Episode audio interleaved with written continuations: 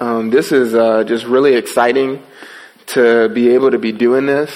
Um, coming off of uh, 10 days in Israel and all that was bound up in that experience, uh, I will just give you a huge qualification to everything that I'm going to say tonight, everything that you're going to see in the uh, in the photos, and it is that none of this will do justice to uh, what we actually got to experience there. Um, I mean, just time after time, I find myself taking pictures, getting panorama uh, shots of the land and the scenery, and I would look at my phone and go, oh, there's just no way that I can uh, capture the uh, just what we saw as well as the impact of of those moments. Um, if you are at all able, you have to visit the Holy Land. If you're at all able, you have to visit Israel. Um, and to make the most of that trip, just just being there and and getting to uh, go back and forth from what we were seeing, where we were, the sites that we visited, to uh, look again at text after text and just feel the weight of the biblical text in a fresh way because of where we were standing or what we had just seen, where we had just come from, where we were going. Um, you've got to go with someone who believes the promises of God as they were given to Israel, to ethnic Israel, who believes in a future uh, for ethnic Israel and all of the land promises as the patriarchs, we would say, believed them. Uh, that element um, of just having someone who believes those things, who understands their eschatology, their end times, and can look back at past biblical history and then look forward, uh, and then to have those things just taught to us and articulated time after time was just unbelievable. Really, just no way I can accurately communicate to you the impact of those things. So, if you can, that's my, my pitch and qualification for everything that you're going to see here. This just won't do it justice. You got to visit um, on your own. About probably 10 years ago, Daniel Faulkner and Kristen Faulkner went to Israel. They came back and Daniel told me, you got to start saving, do whatever you got to do to get there. And I, I shook my head nodded, heard him and then I went and thought, why did I listen? I should have done this years ago. So it was, it was truly an incredible trip and just an awesome privilege to uh, go the way that we did. Um, this is, is uh, our group. We had about 20 uh, seminary students from the Expositor Seminary. Um, Brian Farrell, who's the campus pastor at the Lynchburg campus, was leading the trip. He's been some 13 or 14 times. And so we spent the semester studying the geography of the land, uh, studying and reading about the geography. Um, those of us who audited that class and didn't take the quizzes probably would have benefited from not auditing the class. But the, really the seminarians were prepared to just know where we were, uh, what we were looking at, just from looking at maps over and over and over again, and then to actually be there. Uh, we we had some uh, perspective, and we're we're prepared well for that in the months leading up. So this is our group in the front. Um, is this guy Boaz? He was our uh, Hebrew tour guide, uh, and so he and Dr. Farrell have had this long established relationship as Dr. Farrell has been back and forth to the land. And uh, let me just tell you a little bit about Boaz. Uh, he was just such a, a pleasure to be around, just incredible man, studied the history and geography of Israel as well as being a native. And so he brought all of his personal experience and study and Jewishness to bear on the trip. And that also was just, the, the trip wouldn't have been the same without that element. And so as a native, uh, he, he said he was a descendant of the tribe of Levi, is, is his heritage. And I don't think that I've seen before a person who so believes the biblical text and yet comes short of actual faith in what the Bible puts forward.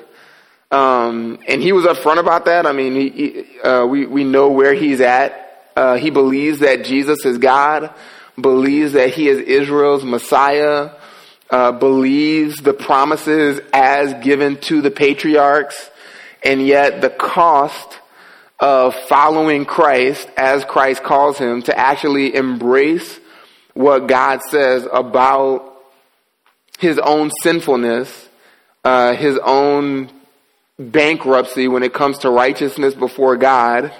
Uh, the cost of embracing those things, believing those things is just higher than he's willing to to pay currently. And he and Dr. Farrell have had long conversations. He's been evangelized. He understands the gospel um, and will admit those things are true. And yet there is a, a real veil that lies over his eyes. If I can just remind you, if you open your Bibles to Second Corinthians, this is the very thing that Paul mourned about the the Jews even in his day, some almost 2,000 years ago. Look at 2 Corinthians 3:14. And this is really what we kept seeing over and over as we heard Boaz uh, and then saw other Jews throughout the trip talk about the biblical text, and we would agree with them on so much, and yet they still fall short of saving faith. Here's what Paul says, but their minds were hardened, for until this very day, talking about in Paul's own day, at the reading of the old covenant, the same veil remains unlifted because it is removed in Christ. But to this day, whenever Moses is read, a veil lies over their heart. But whenever a person turns to the Lord, the veil is taken away. So this is a real commentary on Boaz's life as well as many other Jews that we saw. Uh, here's another picture of Boaz I mean, he, he basically, he articulated so well what we would say about the biblical text. Somebody asked him at one point in our trip, uh, as he's talking about people who do not believe the Bible, uh, skeptics who have said there was no real figure, uh, no real king named David, uh, the, there was no, no temple that once stood, and all of these uh, sites that we got to visit, all of these things that were uncovered that now bear witness to the truth of the scriptures. People who before these archaeological finds would deny the biblical text and now they have these real life artifacts to wrestle with. Someone asked, you know, what do, what do they say? And he articulated a, a biblical view of apologetics, of, of defending the faith or defending the text of scripture when he said, there's nothing you're going to do to convince someone who doesn't already believe the scriptures. If you don't believe the scriptures, then these archaeological finds that prove the scriptures, people who are unbelieving are just going to find another excuse and say, well, okay, that's true, but here's another reason why the biblical text isn't accurate. And, you know, he kind of went on this, this rant, got, kind of got on his soapbox about, how crucial it is even before you visit the land and all of these things are uncovered that you have to actually believe what the scriptures say. And we would say amen to those things and yet he doesn't believe the scriptures as delivered in such crucial ways. In this picture, he's actually standing we're, we're in Dan. So just, uh, I didn't include a map here, but if you, you can picture Israel, uh, which is really no bigger than Rhode Island currently. Um, so everything is in close proximity. We probably visited, uh, five, six, seven sites a day at times. Um, we had a pretty small, nimble group, lots of young men on that trip, and so we were we we would hike up a hill, hike up a mountain, hike back down, move to the next site, uh, hear a mini sermon preached by Dr. Farrell. He's just opening his Bible, telling us where we are, the significance. It's all hitting us. Boaz gives some history about the site, helps orient us to the geography, says, all right, you got 15 to 20 minutes, take pictures, look around a little bit, meet us back at the bus, we'll go to the next site. And so we got to move in pretty rapid pace. Here, he is at uh, Dan. So, north, uh, you had Dan was uh, sort of the northernmost part of Israel. Um, if you remember in 1 Kings 12, when the nation split under King Rehoboam after Solomon's death, King Rehoboam takes over the uh, the land, and if you just turn there, I'll show you what's happening at that point in Israel's history.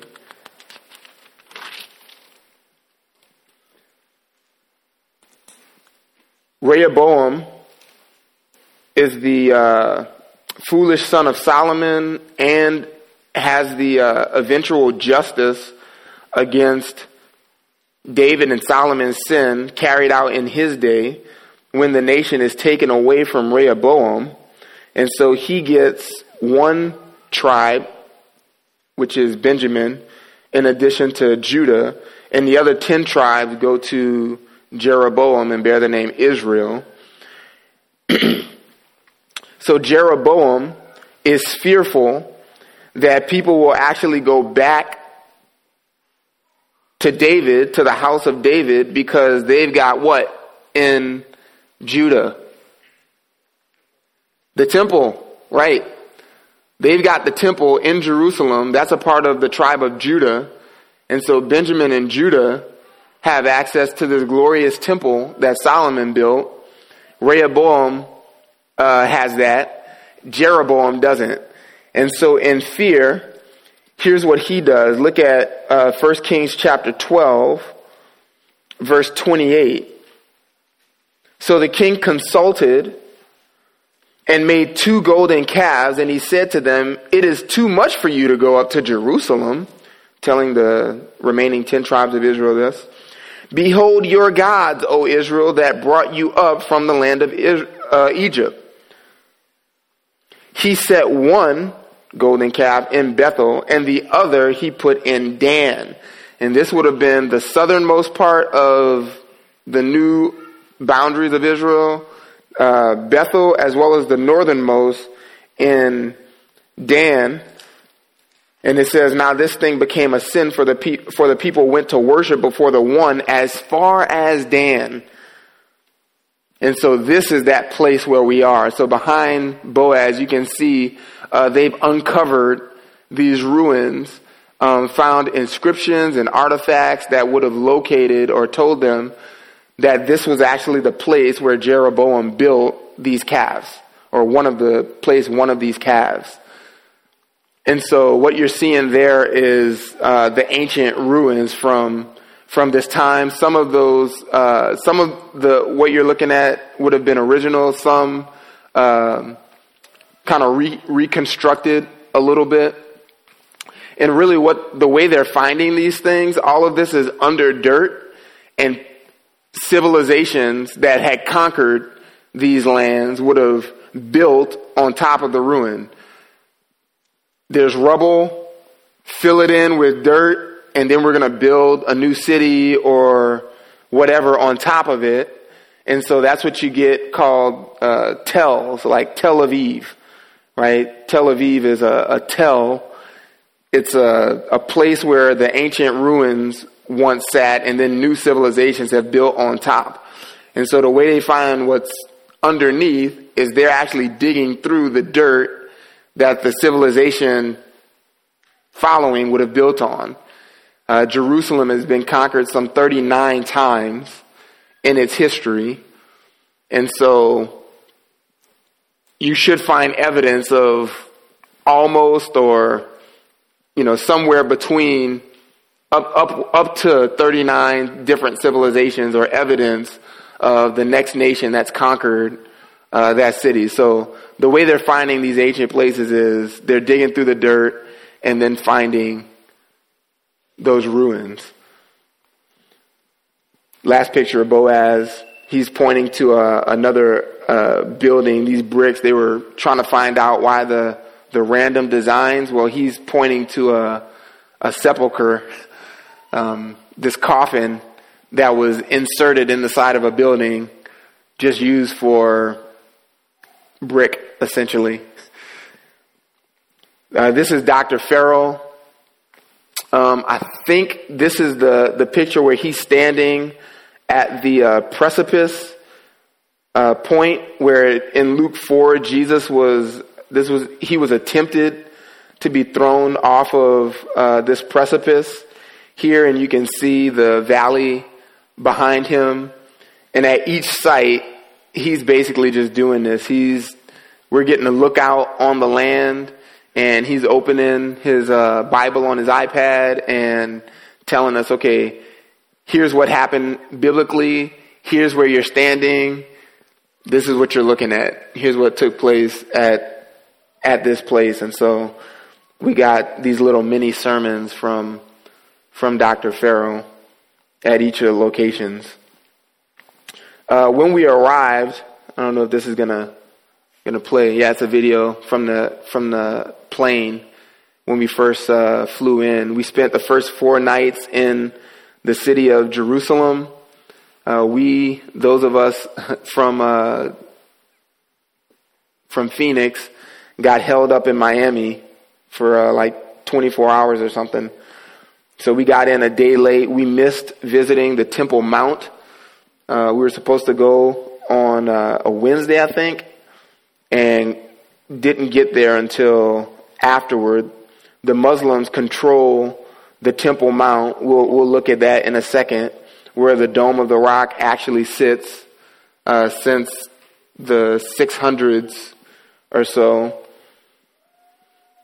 And so the Muslims have controlled that, but that Temple Mount is actually obviously important to the Jews. And so the Jews provide the security, the Muslims tell them when they can have access. In Jerusalem, uh, you can see the old city, not so well from here, but this is the, through our hotel balcony in the back, you can see old city Jerusalem. So this is the first night that we got in, uh, drove from Tel Aviv into Jerusalem, uh, kind of dropped our bags, and then uh, started touring the the old city. So this is uh, the Western Wall, the first night, and obviously a, a popular tourist spot. We got to go into the uh, underneath the Western Wall. So this is where we're we're walking underneath. Basically, they've excavated those layers of the different civilizations that have conquered Jerusalem. And so there are, we got to walk underneath all of where we're standing, what you're looking at, uh, and see those previous civilizations. And when they uncover these things, they're looking at the architecture from a certain era, and so they can tell, okay, this layer belongs to this certain era.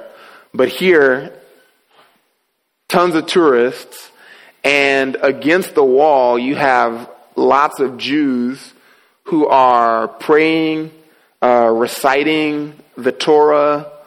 Um, they've got just piles of uh, books where Jews will come and open up, read the Torah, or recite rabbinic prayers. And so this is kind of happening all the time at the uh, the Western Wall. That's actually suitable for for the Jews to do this. Um, more Jews. Uh, there's Kyle. He's not praying or reciting the Torah. Um, there's a place where you can enter in right up against the wall. You can see a doorway in the back. And so underneath, you go into that doorway and it kind of brings you inside, but still the, the western wall is exposed and you have more of the same inside. Jews uh, seated. They've got these tables that they're just sitting in front of, uh, some maybe for hours on end, quoting the, the Torah, memorizing the Torah, and praying. Um, there was one young guy who caught my attention. He was just adamant, fervently uh, reciting the Torah. And um, it was kind of sad to watch, just thinking, you know, these unbelieving Jews who have our scriptures, uh, their own scriptures, and yet don't believe them. That veil uh, still lies over their their eyes, and so this was, uh, you know, just as we walked around, I found myself praying for for these Jews that God would actually open up their eyes to believe the scriptures that that they're holding. Uh, something that has marked Israel for a long time, as you uh, well know, go to Romans 10, has been uh, self righteous legalism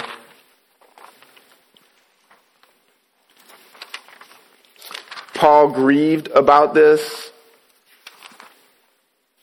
This young man reminded me of, of Paul's words in Romans 10.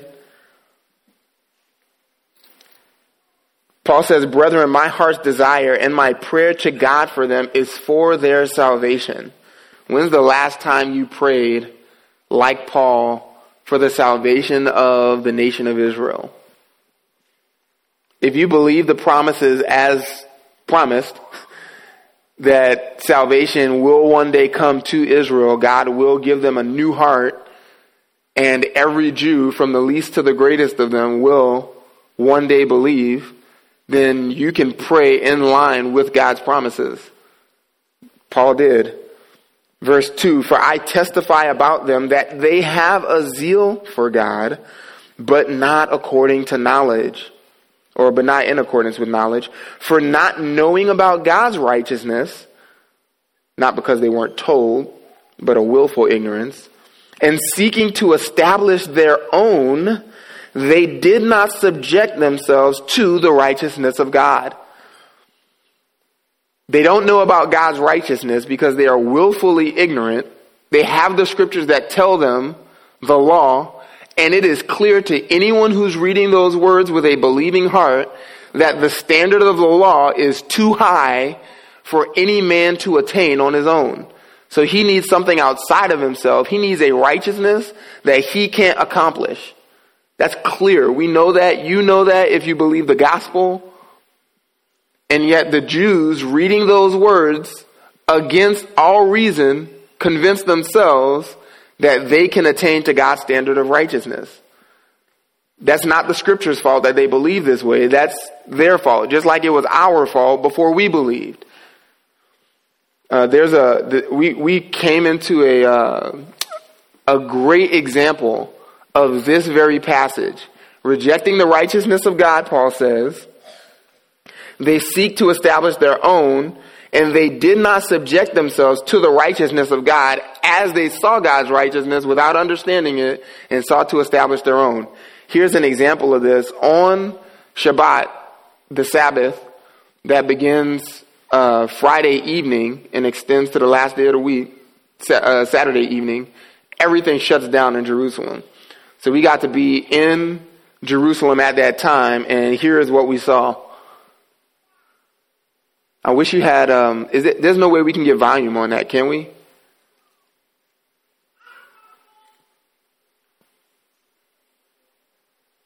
This was just outside of our hotel. Let me start that over if I can.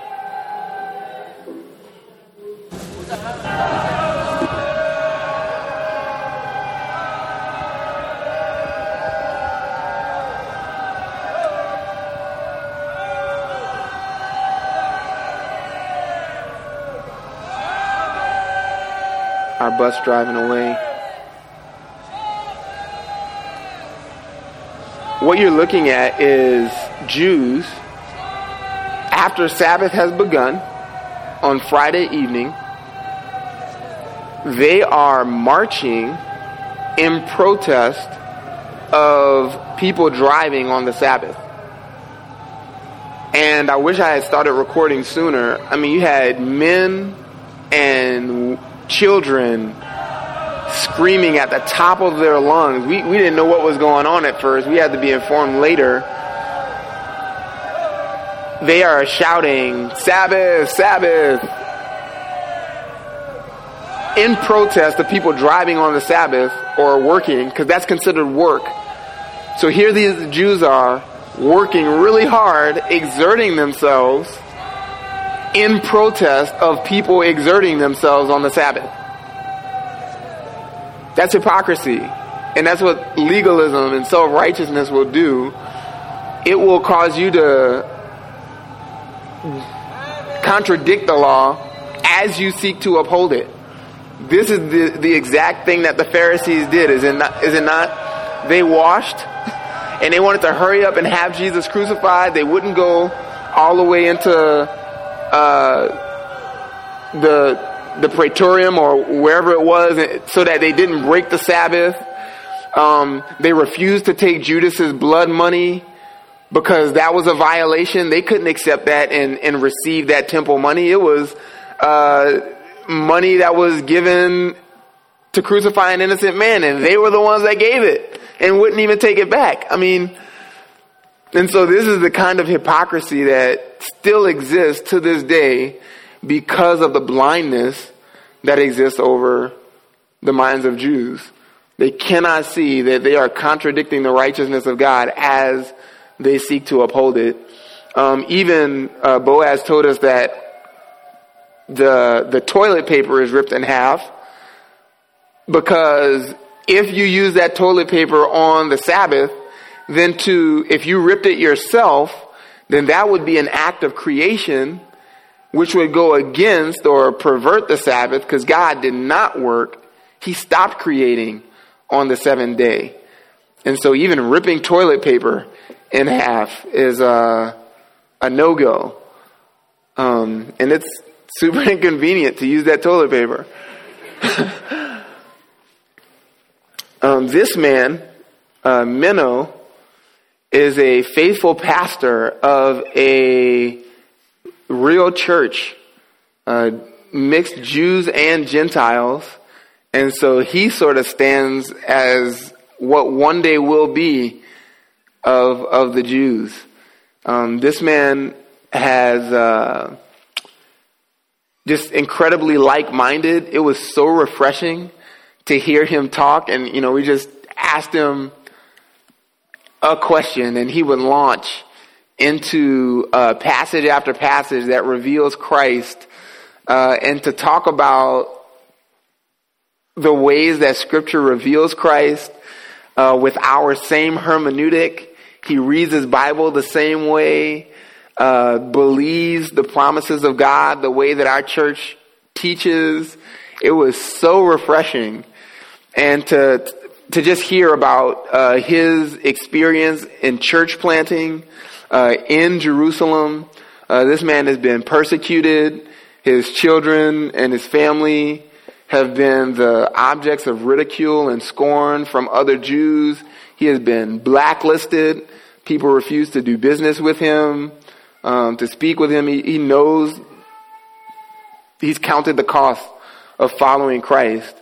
And so it's just uh, so so uh, so refreshing to talk to him, get to hear about his uh, congregation, um, Jews and Gentiles in Jerusalem, dwelling together in unity uh, and and functioning as the church uh, there. and to hear about the challenges and the, the joys that, that they get to experience. This is where they meet. Um, had a hard time locating a place, uh, a place that would even rent to them. And uh, he, in God's providence, grew up with somebody who is uh, one of the leading, uh, he leads one of the leading tourism organizations in Jerusalem. And so he was able to help them get into, into this place. Um, and, and this guy, you'll, you'll hopefully see some of Menno's books at our, our book table soon enough. Of course, I had to, to get the uh, Hebrew version of his Proverbs commentary.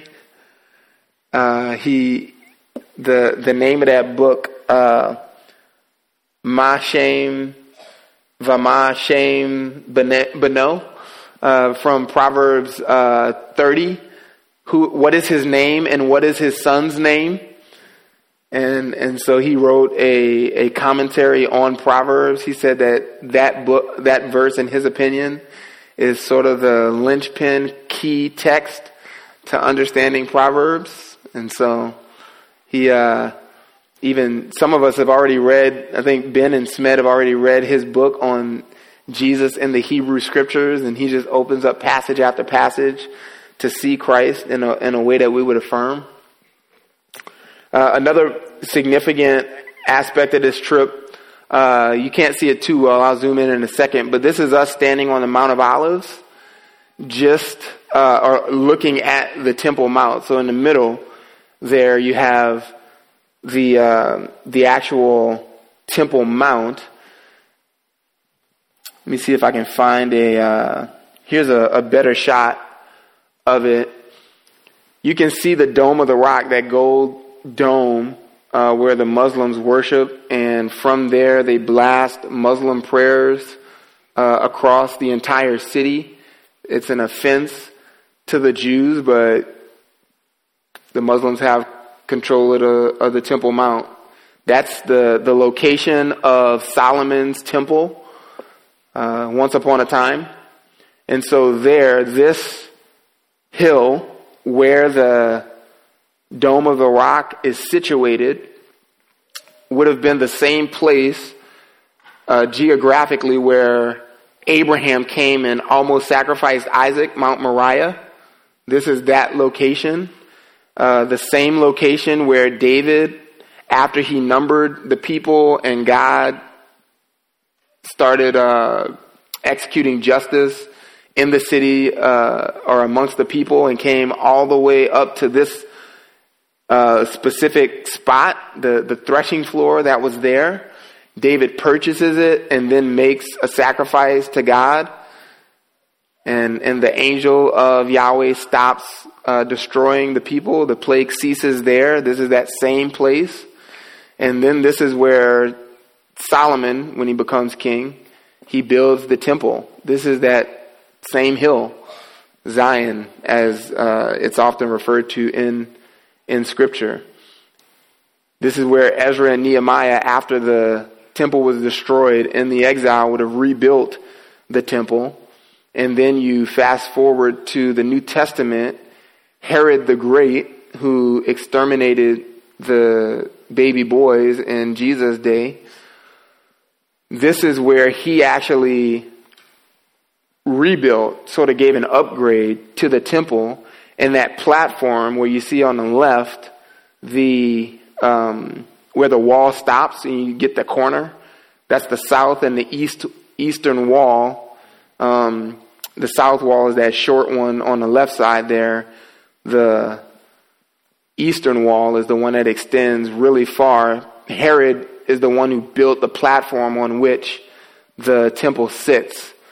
So Herod having no love for the Jews, even though he was a Jew because of his family's history, uh, the Jews where his family was from, we got to even visit. The name of the place is escaping me, but he, uh, his uh, grandfather, I believe, was. They were told that they had to convert or be exiled, and because of the amount of property they owned, they chose conversion and, and circumcision, you know, into Judaism, even though they hated the Jews uh, for presenting them with that kind of ultimatum.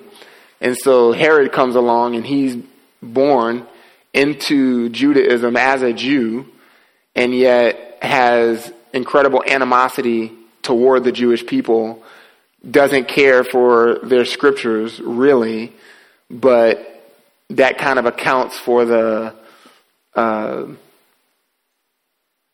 double mindedness that we see with Herod. He's got easy access when the wise men come looking for the king of Israel. So the scribes are at his disposal. He's the king. He's got scribes uh, in his possession and uh, doesn't mind committing mass murder of of Jewish Jewish families. But he, uh, everywhere we went, really, Herod leaves his fingerprints on everything, pretty much. Uh, he, after this trip, I have a much greater view of Herod. Um, I'll talk a little bit about this as as uh, we look at how he left his his mark on even the architecture. But this is one significant way that platform on which the the temple sat, and now the Dome of the Rock sits. Uh, he expanded the area of the temple to be what we see now. I think it's something like 37 acres on which that sits. And so the, the actual dome is, is dwarfed by the entire platform, which is considered the Temple Mount. If we zoom back out a little bit, you can see up close graves of Jews that wanted to be buried in the city.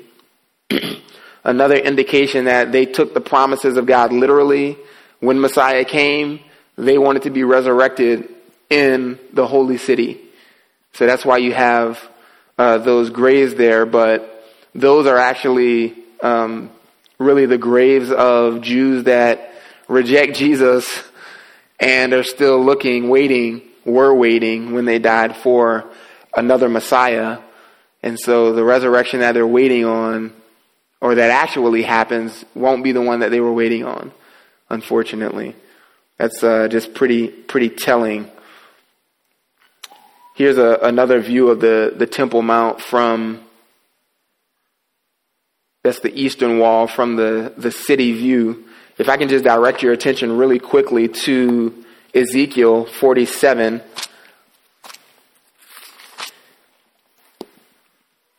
It was really fun to have been here and looking down at the temple from the Mount of Olives and have numerous passages that I've preached in the past, I guess, couple of years now, and just bringing all of that to bear on what we were looking at. So, Mount of Olives just east. By the way, this is the Mount of from where we're standing. We walked back down to the temple mount basically from from this place. This would have been uh, less than a mile, kind of like if you left here right now and walked to Olive Garden on Elliott. That's the distance. So when it says Jesus went into the temple, looked around, and then leaves, and he goes back to the Mount of Olives, he's not like spending his whole day doing that. it's just a really short walk uh, back and forth, just to give you some perspective. But here's what's going to happen to what we're looking at right now.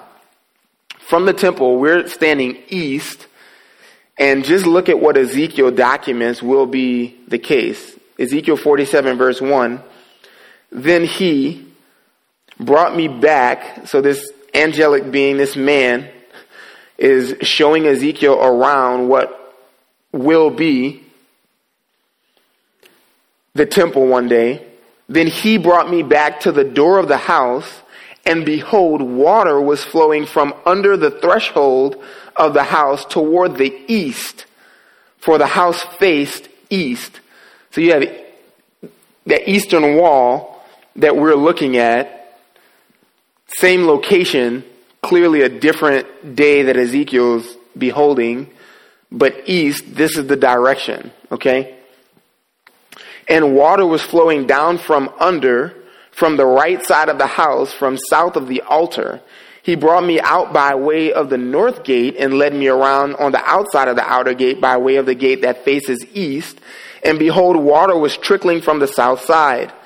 When the man went out toward the east with a line in his hand, he measured a thousand cubits and he led me through the water, water reaching the ankles. Again, he measured a thousand and led me through the water, water reaching the knees. Again, he measured a thousand and led me through the water, water reaching the loins. So it's getting deeper and deeper. Verse 5, again he measured a thousand and it was a river that I could not ford. For the water had risen enough water to swim in, a river that could not be forded. He said to me, Son of man, have you seen this? Then he brought me back to the bank of the river. Now, when I had returned, behold, on the bank of the river there were very many trees on the one side and on the other. Then he said to me, These waters go out toward the eastern region and go down into the Arabah. Then they go toward the sea, being made to flow into the sea and the waters of the sea became fresh. So that's a reference to the Dead Sea. Out from Jerusalem, this river, with its source from the altar in the temple, flows eastward to the Dead Sea. Verse 9, it will come about that every living creature which swarms in every place where the river goes will live, and there will be very many fish, for these waters go there, and the others become fresh. So everything will live where the river goes, and it will come about that fishermen will stand beside it from Engedi to Eneglaim. There will be a place for the spreading of nets.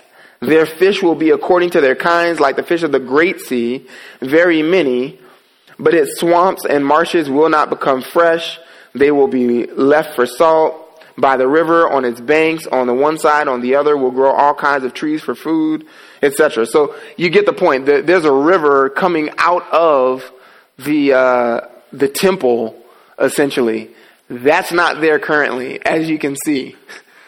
One day that will be the case, and so we look for that future day. It's it was it was fun to just think about. Okay, where we're standing, there will be a river running somewhere past this to the Dead Sea behind us, and then all the way forward westward uh, all the way to the Mediterranean, uh, where we also got to stand. That day's that day's coming. Here, just uh, below the Mount of Olives, uh, is the uh, Garden of Gethsemane, and so here we got to walk around what are essentially two thousand year old trees on the Mount of Olives. Here's another shot. Um, you don't really get this, but just behind here, there's a, a Catholic church building. Um, those were like our least favorite places to be. Um, on lots of significant places, the Catholics have just built a cathedral. And so you walk, walk in there and you can't really tell at most of these places what you're looking at. It's just lots of Catholic art and uh, architecture and you kind of lose the, the sense of where you are because people are worshiping idols, you know, of the Catholic sort in those places. Here's an, a close up of the, the Western Wall. This uh, is a brick on the wall, and what you're looking at is a ledge, and that is the way Herod the Great left his trademark on the architecture that he oversaw. He created basically a, a design that the stonemasons were obligated to utilize. And so wherever you see bricks with that ledge, that uh, border around it, you know this is Herodian. And it's all over the place in Israel.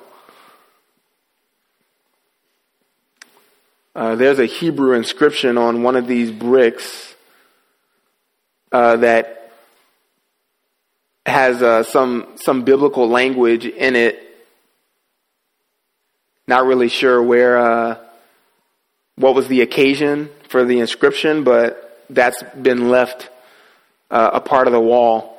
And all of this was uh, this specific section was uncovered uh, just within the past several years, few years. And so there were people who denied that the Jews uh, even ever controlled the Temple Mount.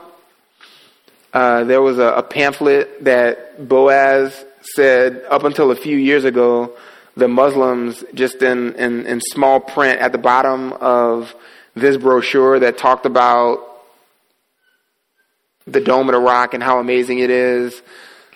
Basically, legend says that there was once a temple, a, a Jewish temple at this spot. You know, a, a Jewish legend says or something like that. But when this was uncovered, underneath the dirt was this. This is a spot on the western side of the wall where the, the street had been destroyed because of blocks of stone from the top of the temple wall.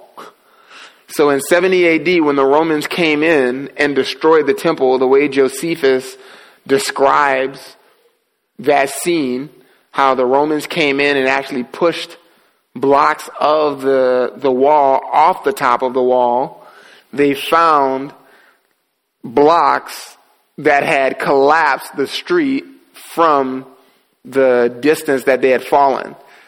And so this became proof that the accounts of the Roman siege, uh, destruction of Jerusalem, happened in that way.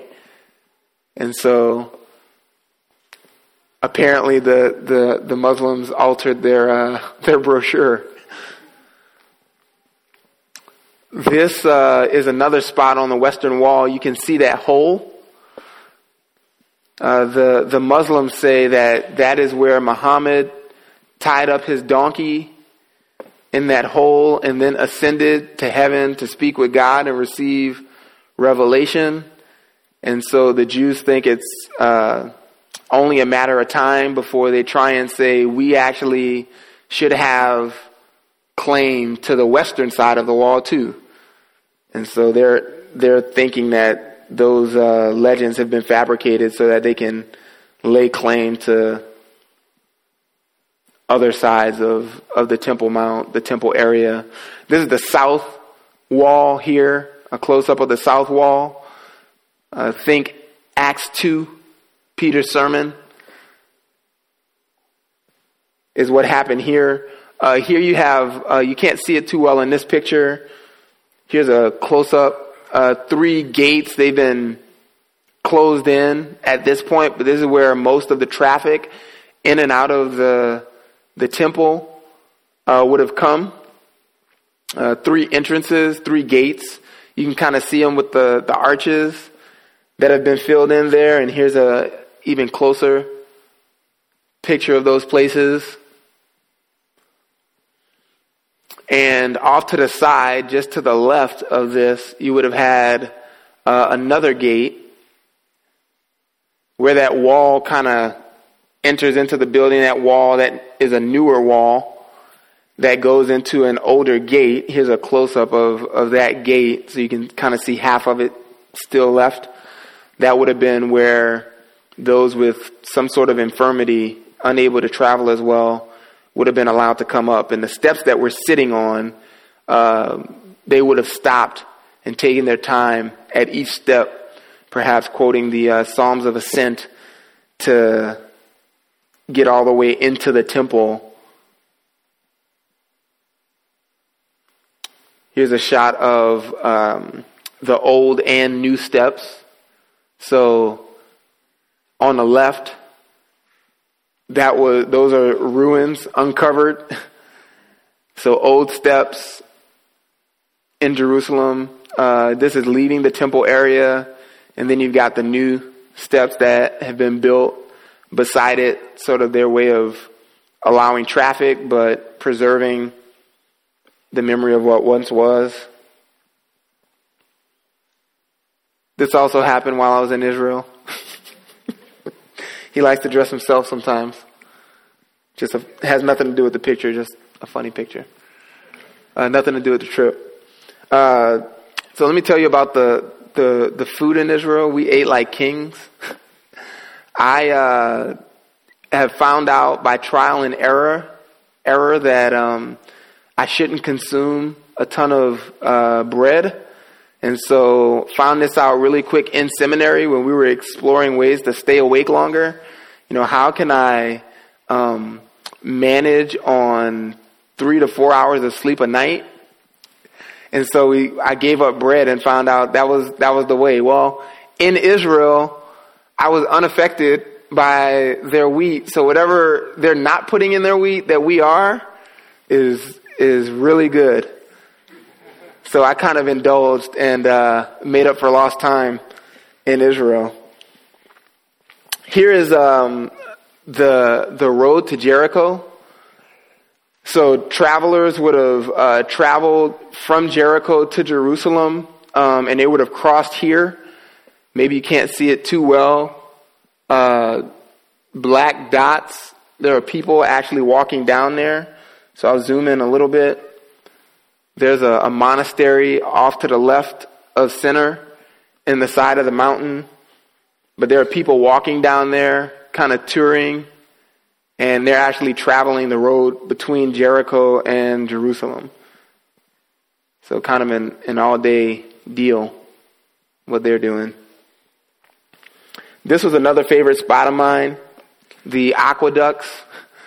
Uh, another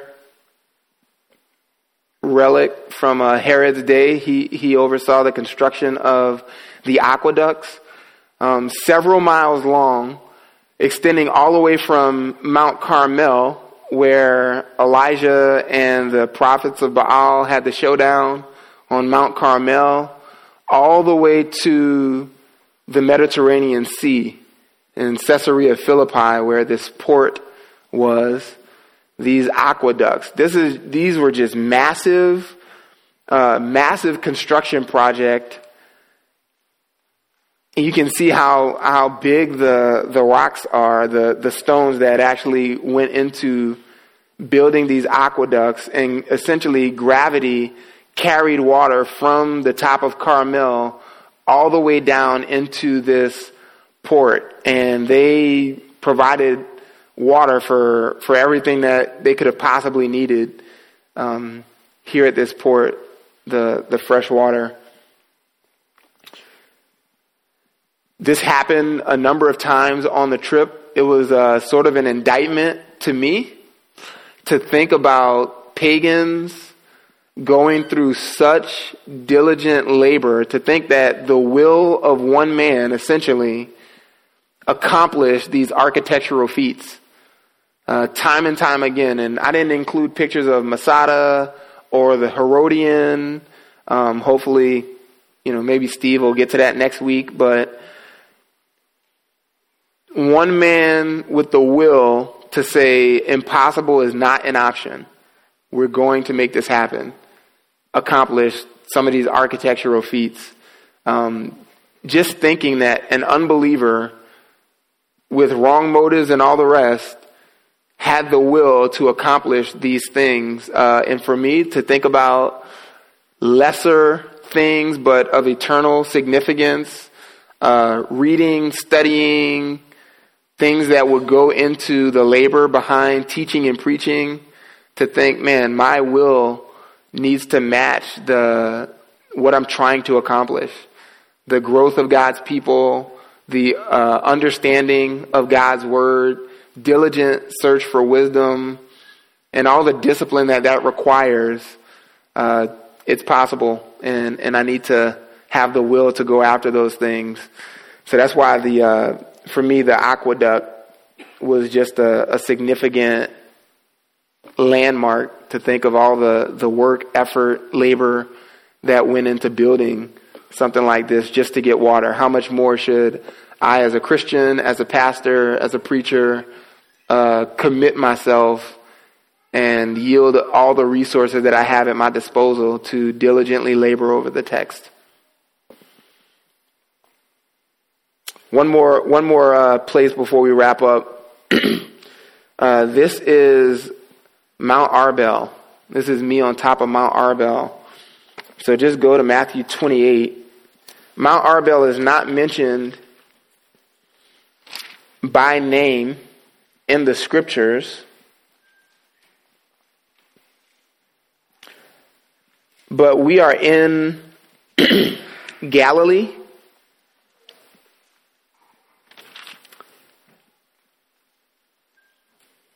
And let me just remind you uh, in Matthew 28, verse 6, the angel says to the women, He is not here, for he is risen, just as he said.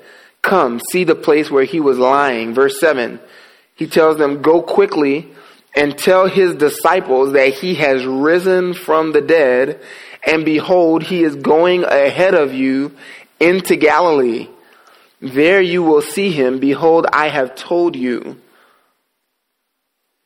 Uh, time and time again, in just before we get to this moment, uh, and then again, Jesus says, "Tell my brethren to leave for Galilee, and there they will see me." And he mentions a mountain in Galilee. Well, this is really the only high place in Galilee, the the highest peak in that region. And so, by Matthew's account, verse 16, the eleven disciples proceeded to Galilee to the mountain which Jesus has designated. This is that mountain, Mount Arbel. And what happens on this mountain, we read following. When they saw him, they worshiped him, but some were doubtful. And Jesus came up and spoke to them, saying, All authority has been given to me in heaven and on earth. Go therefore and make disciples of all the nations, baptizing them in the name of the Father and the Son and the Holy Spirit, teaching them to observe all that I have commanded you. And lo, I am with you always, even to the end of the age.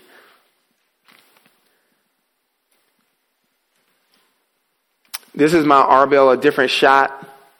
You can see the Sea of Galilee, because this is where we are.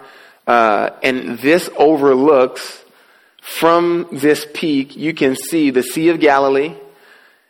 You can see the southern Judean cities. Uh, you can see where the Gentiles exist just on the other side of Samaria.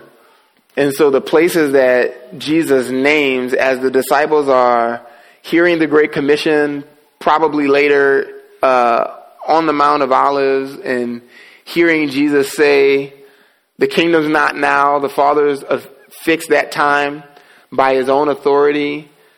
And so in Jerusalem, Judea, Samaria, to the uttermost ends of the land, ends of the earth, go and bring the gospel. Uh, we're able from just this single spot in Galilee to see those places, those regions. Um, and here's a, a panoramic shot. And so you just have cities, Judean, uh, Jerusalem would have been further uh, out in the distance. And then Samaria and uh, Gentile places just to the left, you can't really see.